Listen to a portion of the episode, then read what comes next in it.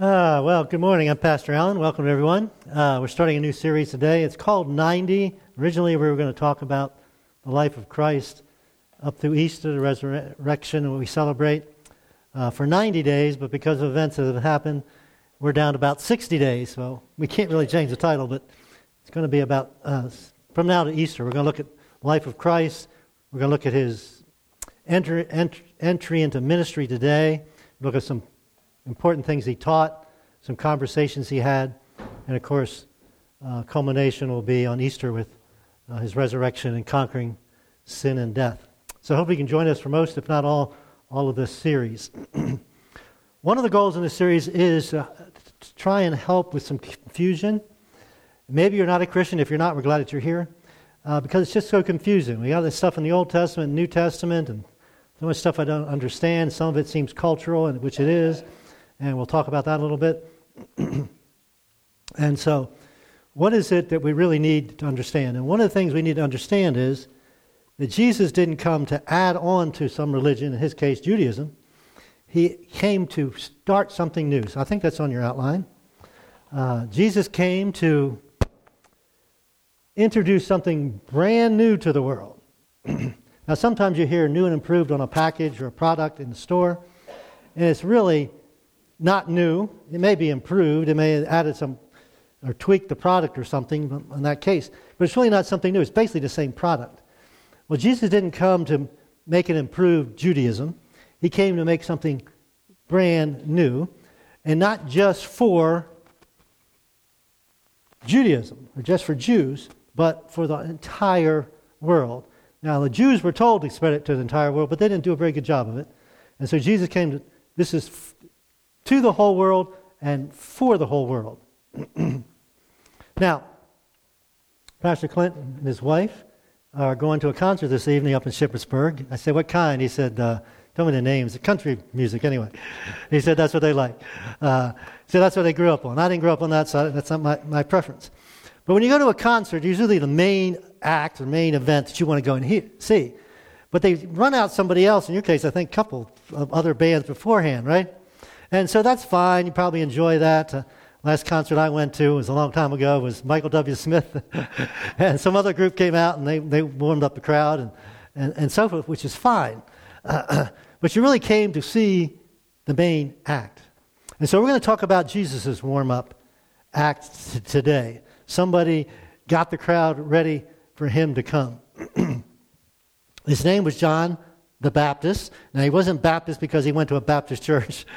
Uh, better translation would be John the Baptizer. And we'll talk about that a little bit in a few minutes. He was the first guy to come along and start baptizing people, which was kind of odd, but he did a lot of odd things that we're going to see. The fascinating thing also is we have four accounts of the life of Jesus Matthew, Mark, Luke, and John. And they're not all the same, which is interesting. but John the Baptist is addressed in all four Gospels. And in two, in Mark and John, he's basically how the gospel starts, how the story of Jesus starts. In Luke and uh, Matthew, uh, picks up the story in, uh, after Jesus' Christmas story, you know, the birth and all that stuff.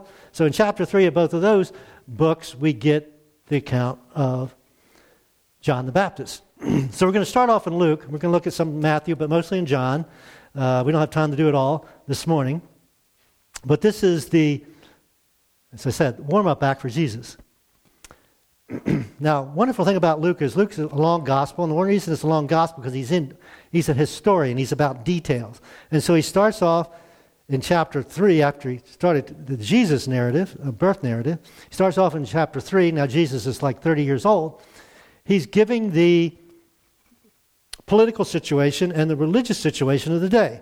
So people reading this will say, yeah, we kind of like us reading something about who was president 20 years ago and who was the governor and other people 20 years ago. We would recognize the names and say, yeah, yeah, yeah, they used to be in, used to be in power. so this is history. This is not myth. This is not stories. This is true people and, and, and true, true events. So I, I tremble a little bit because I don't know how to pronounce some of these names. But anyway, he starts off with the Roman emperor. He's the most important person in the world, right? Rome occupied most of, of the known world. So it was in the reign of Tiberius, 15th year.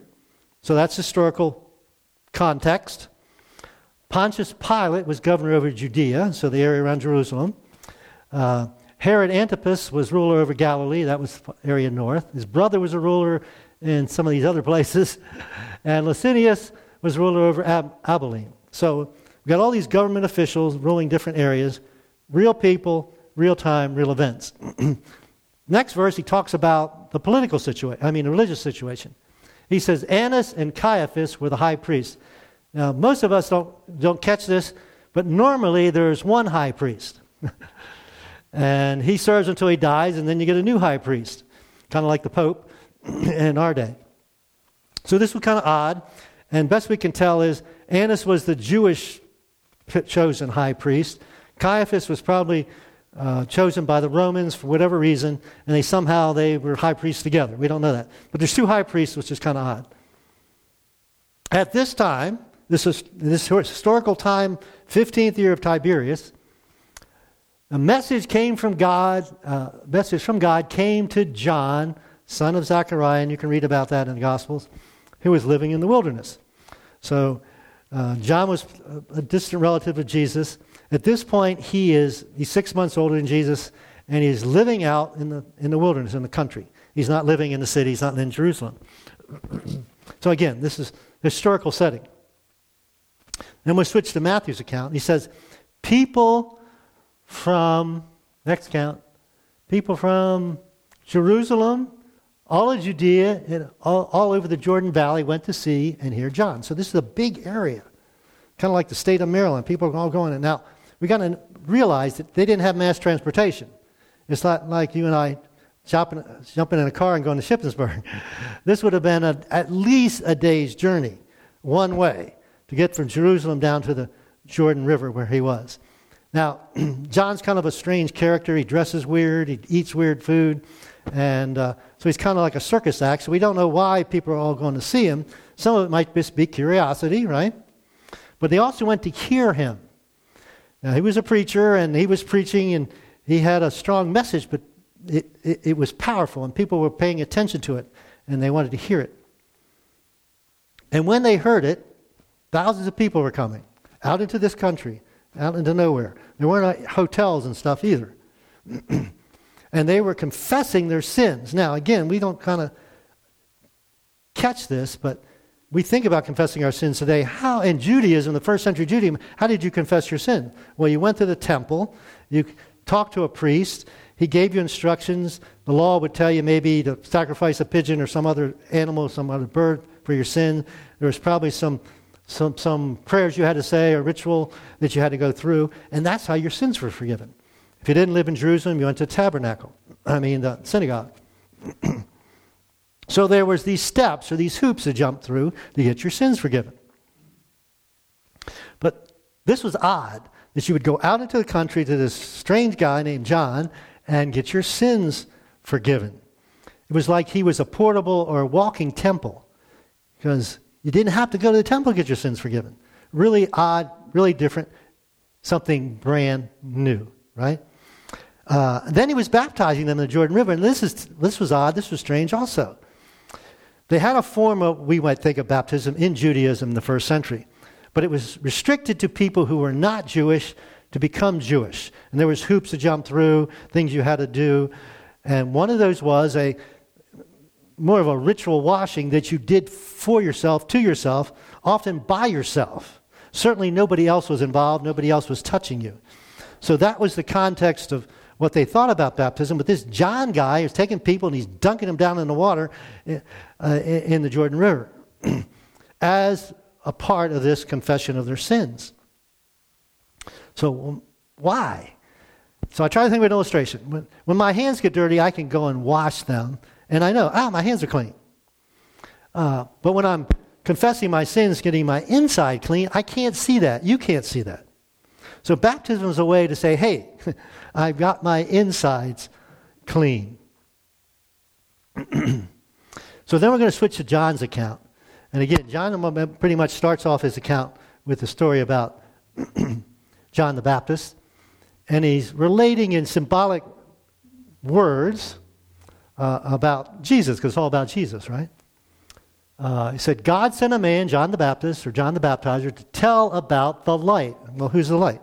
Well, Jesus was the light. He was the light to come into the darkness. And he was light so that everyone might believe. And this was odd to Jews because Jews thought, you know, God was for them and against everybody else. No, no, no, no.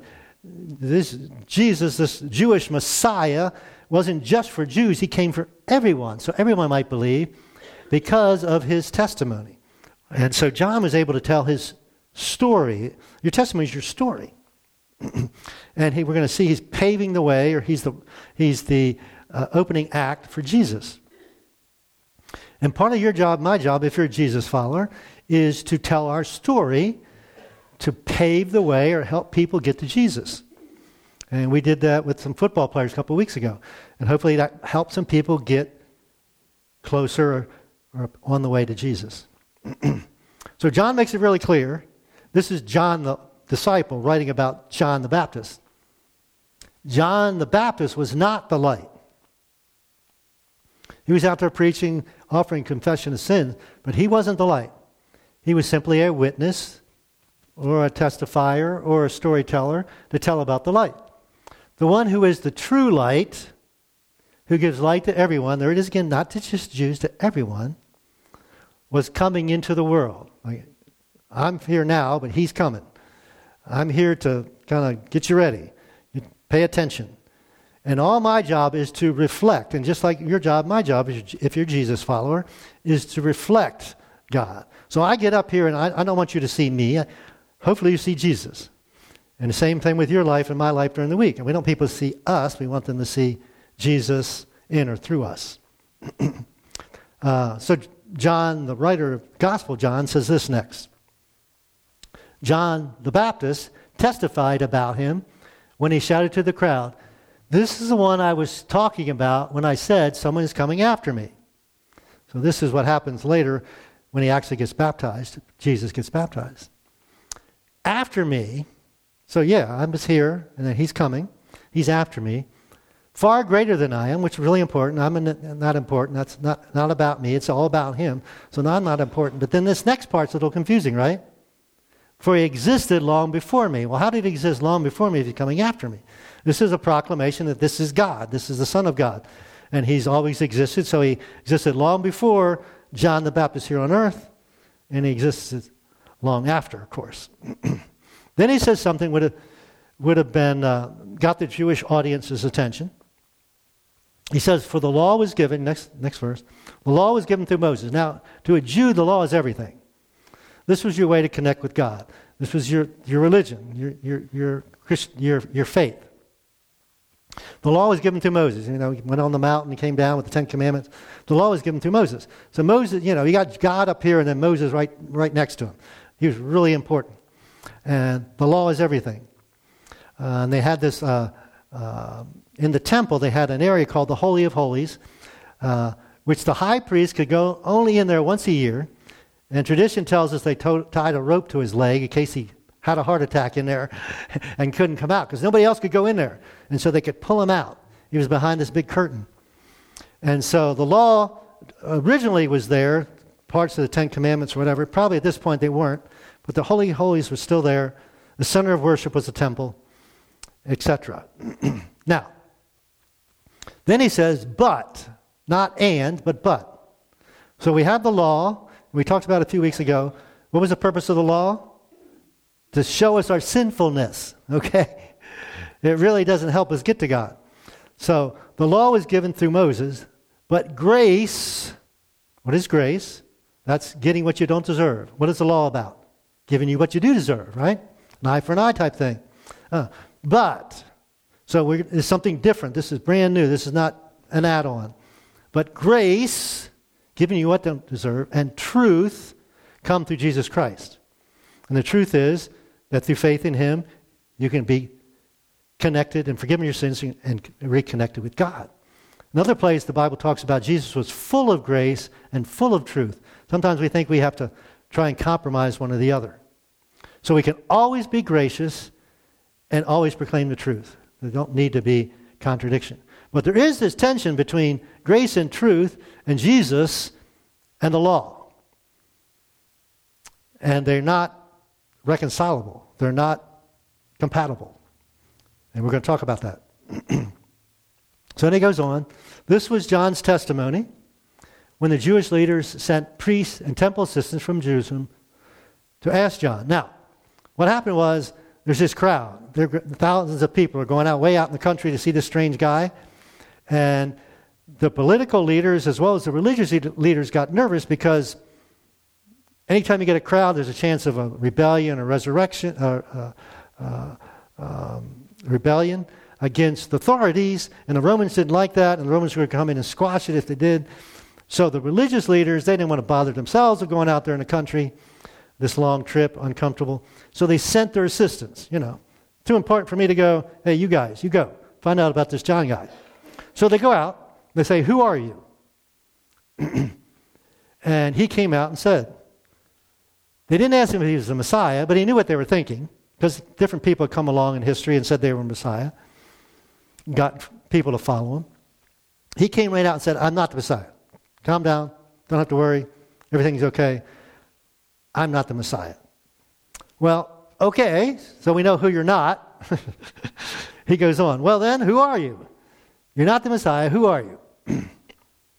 are you Elijah? Now, they asked him why if he was Elijah because, the, you know, it had been 400 years since the Old Testament, and they hadn't heard from God, but the last part of the Old Testament in Malachi talks about Elijah or a resurrection of Elijah or, or a, a, a, a type of Elijah is going to come. so they say, well, maybe you're him. His answer is, no, not, not, that's not, I'm not him either. And some people are expecting a prophet to come. So he said, Are you the prophet we're expecting? He said, No, no I'm not that person either. So who are you? We know who you're not. Who are you? you need to answer us to those who send us. So I, we, we got to answer these the high priests and, and Pharisees and Sadducees back in Jerusalem. You got to give us something. What do you have to say about yourself? Who are you? so he responds with actually part of Scripture, his Scripture, the Old Testament, uh, from the prophet Isaiah. Uh, next verse. Uh, the words of the prophet Isaiah I am a voice shouting in the wilderness. Duh, he's out there preaching in the wilderness, right? Clear or preparing the way for the Lord's coming, the Messiah's coming. So I, I'm getting, I'm the, you know, the opening act, I'm the setup act, I'm the, I'm the person getting, making things get ready for what's to come. I'm not that important. I'm just getting stuff ready. I want you to be ready. I don't want you to miss it. That's, that's who I am. so then they reiterated their question. if you're not, next, if, you're, if you aren't the Messiah and you're not Elijah, you're not the prophet, what right do you have to do this baptizing? Who gave you this authority? You're, you're, not a, you're not a Levite, you're not a priest. You, in our day, you say you haven't gone to seminary. Who gives you the authority to go out there and proclaim this forgiveness, uh, confession and forgiveness, and this baptism? And he didn't really answer their question. he just says this I baptize with water, next verse, but right here in the crowd is someone you don't recognize implying that you need to recognize. And hopefully you will recognize. Again, this is water baptism. There's going to become a greater baptism. A baptism, we'd say, of the Holy Spirit, right? And then he goes on to say, through his ministry, this one that you don't know, which we know is going to be Jesus, through his ministry, through his, though his ministry follows mine, excuse me, I'm not even worthy to be a slave and untie the straps of his sandals. So I'm the uh, you know, I, am kind of getting people ready, but make sure you understand this. I am nothing, and he's everything. You know, I got this crowd coming to hear me, but it, it's not about me, it's about him. And so, those of us that speak as preachers and stuff, or any of us in our lives, it's not about us. It's always to point people to Jesus. so, he never gave them an answer, did he? So, if we go back to the Matthew account, uh, we don't know how much time passes, but then the religious leaders decide this is so important we got to figure this out. So the, the, the, leading Pharisees and Sadducees, we, different groups we don't have time to talk about, they actually go. So these are the, the religious leaders. These are the most holy, the most religious people. And they're pretty wealthy and they dress nice. And they probably came with a caravan uh, from Jerusalem down to the Jordan River. and it says many of them came. So, many of these Pharisees and Sadducees came to watch him baptize. Now, they come, John's baptizing these folks. He sees them, evidently, and he says something to them. Notice what he says You brood of snakes. Now, I'm thinking as a preacher, I don't think I'm going to call anybody a brood of snakes. But this is John, and he's out there a little bit, and, and this was his message. Now, why would he say that? And, it, because they had taken Judaism and made it into a burden to the people, and it made it into something that really didn't help them connect with God. And that was the responsibility. That's our job as religious leaders. And they were doing a horrible job of it. And so that's what he's saying to them. You guys are doing a terrible job at what you're supposed to be doing. Pretty bold. And he said, Who warned you to flee the coming wrath? And then he gets to the point and he says this to them Prove by the way you live that you've repented of your sins and turned to God. Oh, you claim to be really religious and you follow all these rules, but some of those rules help them not be loving and not be compassionate and not be, we would say, uh, godly.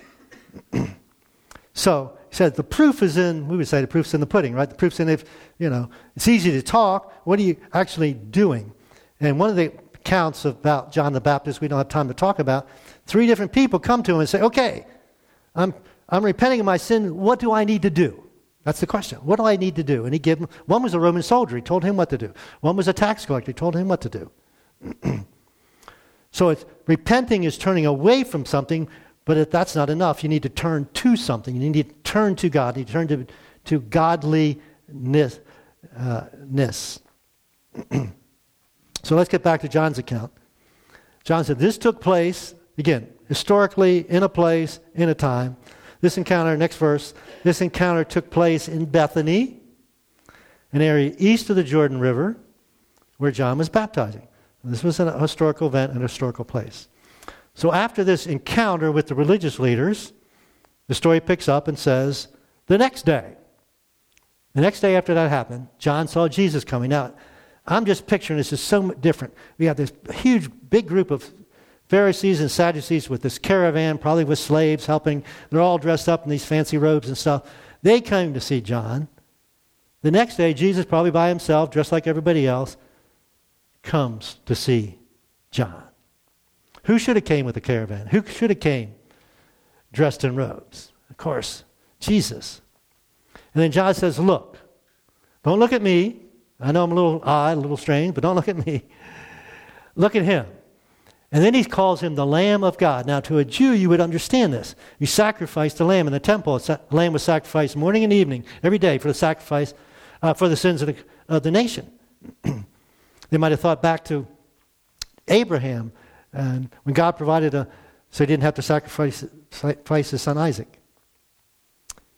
Um, he says, who takes away or carries away the sins. They also had the tradition in Judaism. Once a year, they had the scapegoat out in the wilderness. They would let it go, and it, it's symbolically carried off the sins of the uh, sins of the nation.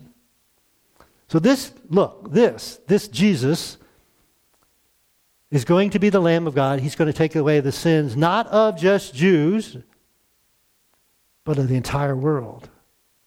And the world would never be the same. Whether you're Jesus follower or not, maybe you're follower of some other religion or no religion. The world was dramatically changed 2,000 years ago in this unimportant part of the world by this person we call Jesus. In fact, millions of people are worshiping the day 2,000 years later. Amazing as that is. now, we talk about baptism. I often get questions or even pushback about why do I need to be baptized? Well, if you decide to become a Jesus follower, that's the way we usually talk about it, you're going to follow Jesus. What was the first thing Jesus did was baptized. So I'm following Jesus. I should be baptized. Now, his baptism was different than ours. He never sinned. He never sinned to confess. It wasn't symbol, symbolic of being dead to an old life and resurrected to a new life. But it was an example for us. And the last thing Jesus said go into all the world and baptize people. So he set the example and he gave us the instruction, so do it. Be baptized. We have to have a service, baptism service, and again another month or so. If you haven't been baptized, let us know. Write it on your card saying, I need to be baptized. We'd love to do that for you. So, in a couple of closing statements here, and, and then we'll finish up. so, we see from this encounter of Jesus, and of course, John baptizes Jesus. Jesus was a bridge between this old and new covenant, the old and the New Testament, so to speak. He was born under the one, he was a Jew, born under Judaism under the law to introduce the other. These are two separate things. This is not an add on, this is not an improvement on. This is two different things. We went from 600, over 600 rules or laws to we're going to see in a couple weeks, basically down to one.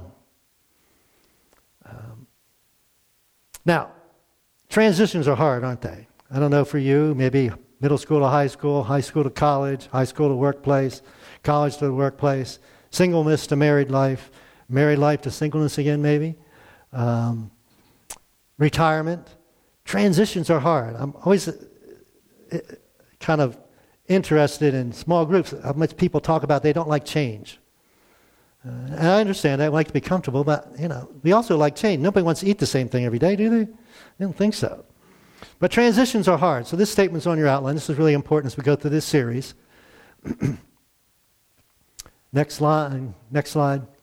Those that profit most from the status quo, in this case, it was the religious leaders of Judaism, are least inclined to let it go. And we're going to see that through this series because what happens? Eventually, the religious, Jewish religious leaders join their hated Romans to execute this guy named Jesus. So when you confront confronted with Jesus, you got three options. You can repent, confess your sins, repent, accept his gift of salvation, and turn to God. Enter a relationship with God. You can resist, and a lot of people resist. Uh, probably all of us, even for Jesus followers, at some point in our life we were resisted until we got to a place to repent. We see, seem to see this, we see it then, and we see it, seem to see it more and more in our society today not only to resist it, that you can resent it. The Jewish leaders resented Jesus.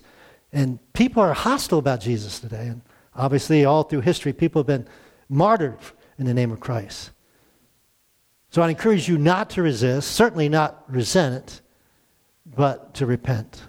One other thing we're going to look at in this series is this the Bible is God's Word. I believe it, every word. First word to the last word is God's Word. But every word is not for everybody. And you know this intuitively. And most of us, if we read the Old Testament, there's whole sections of the Old Testament about this old covenant and the old way to get to God. And, and I read it every year. I read the Bible every year, but you know, it's just kind of curiosity or for information because it doesn't help me get to God at all. Then there's parts that are written to specific groups. There's parts written to pastors and teachers. There's parts written to one of my favorites in Ephesians 5, there's a verse that said, wives. So, guys, husbands, men, we can cut that verse out of our Bible because it's not addressed to us, is it? Uh, it's interesting, guys like that verse more than the one later on where it says husbands. And wives, you can cut that one out of your Bible. All right? Not everything. There's huge sections of the New Testament written to Jesus followers. And if you're not a Jesus follower, we're glad that you're here and we hope you become one soon. But you can ignore that stuff. We don't have to judge you by that stuff. You have no reason to do that stuff. Now, there's other parts that are written to you and written to all of us how to become, and we're going to look at that in a couple weeks. And Jesus had an encounter with a guy and told him how to become a Jesus follower. so, every word is God's word, but the Bible is not, all the Bible is not for everyone. I love what Mark Twain said. He said, It's the, not the parts of the Bible that I don't understand that bother me. It's the parts that I do understand that bother me. So let's focus on those things. So in this series, we're going to look at three new things. First, a new covenant. That's a new agreement or a new contract or a new way of relating to God. It's not an add on, it's something completely new. It's not going, it replaces this. We're getting rid of that, and this is the way we're going to go. New covenant. Secondly, a new commandment. 600 plus commandments. Jesus is going to boil it down to two and eventually to one. The main thing should be keep the main thing the main thing, right? Okay, I can't keep track of 600, much less do them, but maybe one I can focus on. And he's going to say, you know, you heard it been said, meaning the law said this, like don't kill. That's one of the Ten Commandments, right? He said, oh, no, no, no, no. You aren't even supposed to hate somebody. So you might be able to think you can keep that first one. You're certainly not keeping this second one. And the third is a new movement, and we call it the church. And we're part of that, right? So Jesus came to establish a new way to connect with God, a new commandment, a new instruction on how you are to treat people, and start a new religious community we call the church. So hopefully you can join us each week as we approach Easter, obviously, uh, the most important event in the history of the world, as Jesus conquered sin and death for us. So let's pray, and praise will come and lead us in our last song. Father God, thank you. We thank you for John's paving the way for Jesus. And we thank you that he, his job was to point to Jesus, just as our job is to point to Jesus. And we thank you for his message of repentance. And God, if there's folks here who are resisting or even resentful, we pray to God, today would be the day that they would repent. Say, I'm sorry of fighting you, God. I'm sorry of trying to do it my way. I accept your gift of salvation, forgiveness. I want to follow you today. Some folks here haven't been baptized, and for whatever reason, they may be resisting or thinking it's not necessary. Uh, God, you instructed. Jesus said, you, he, he showed us, and then He told us. So let's do it. Uh, Father God, we thank you uh, for your word. It's all truth, but it's not all for, for all of us. So let us figure out what is for us, focus on that, and as those that came to John said, well, what are we, what are we, what are we to do? as we follow Jesus. And we thank you in Jesus' name. Amen.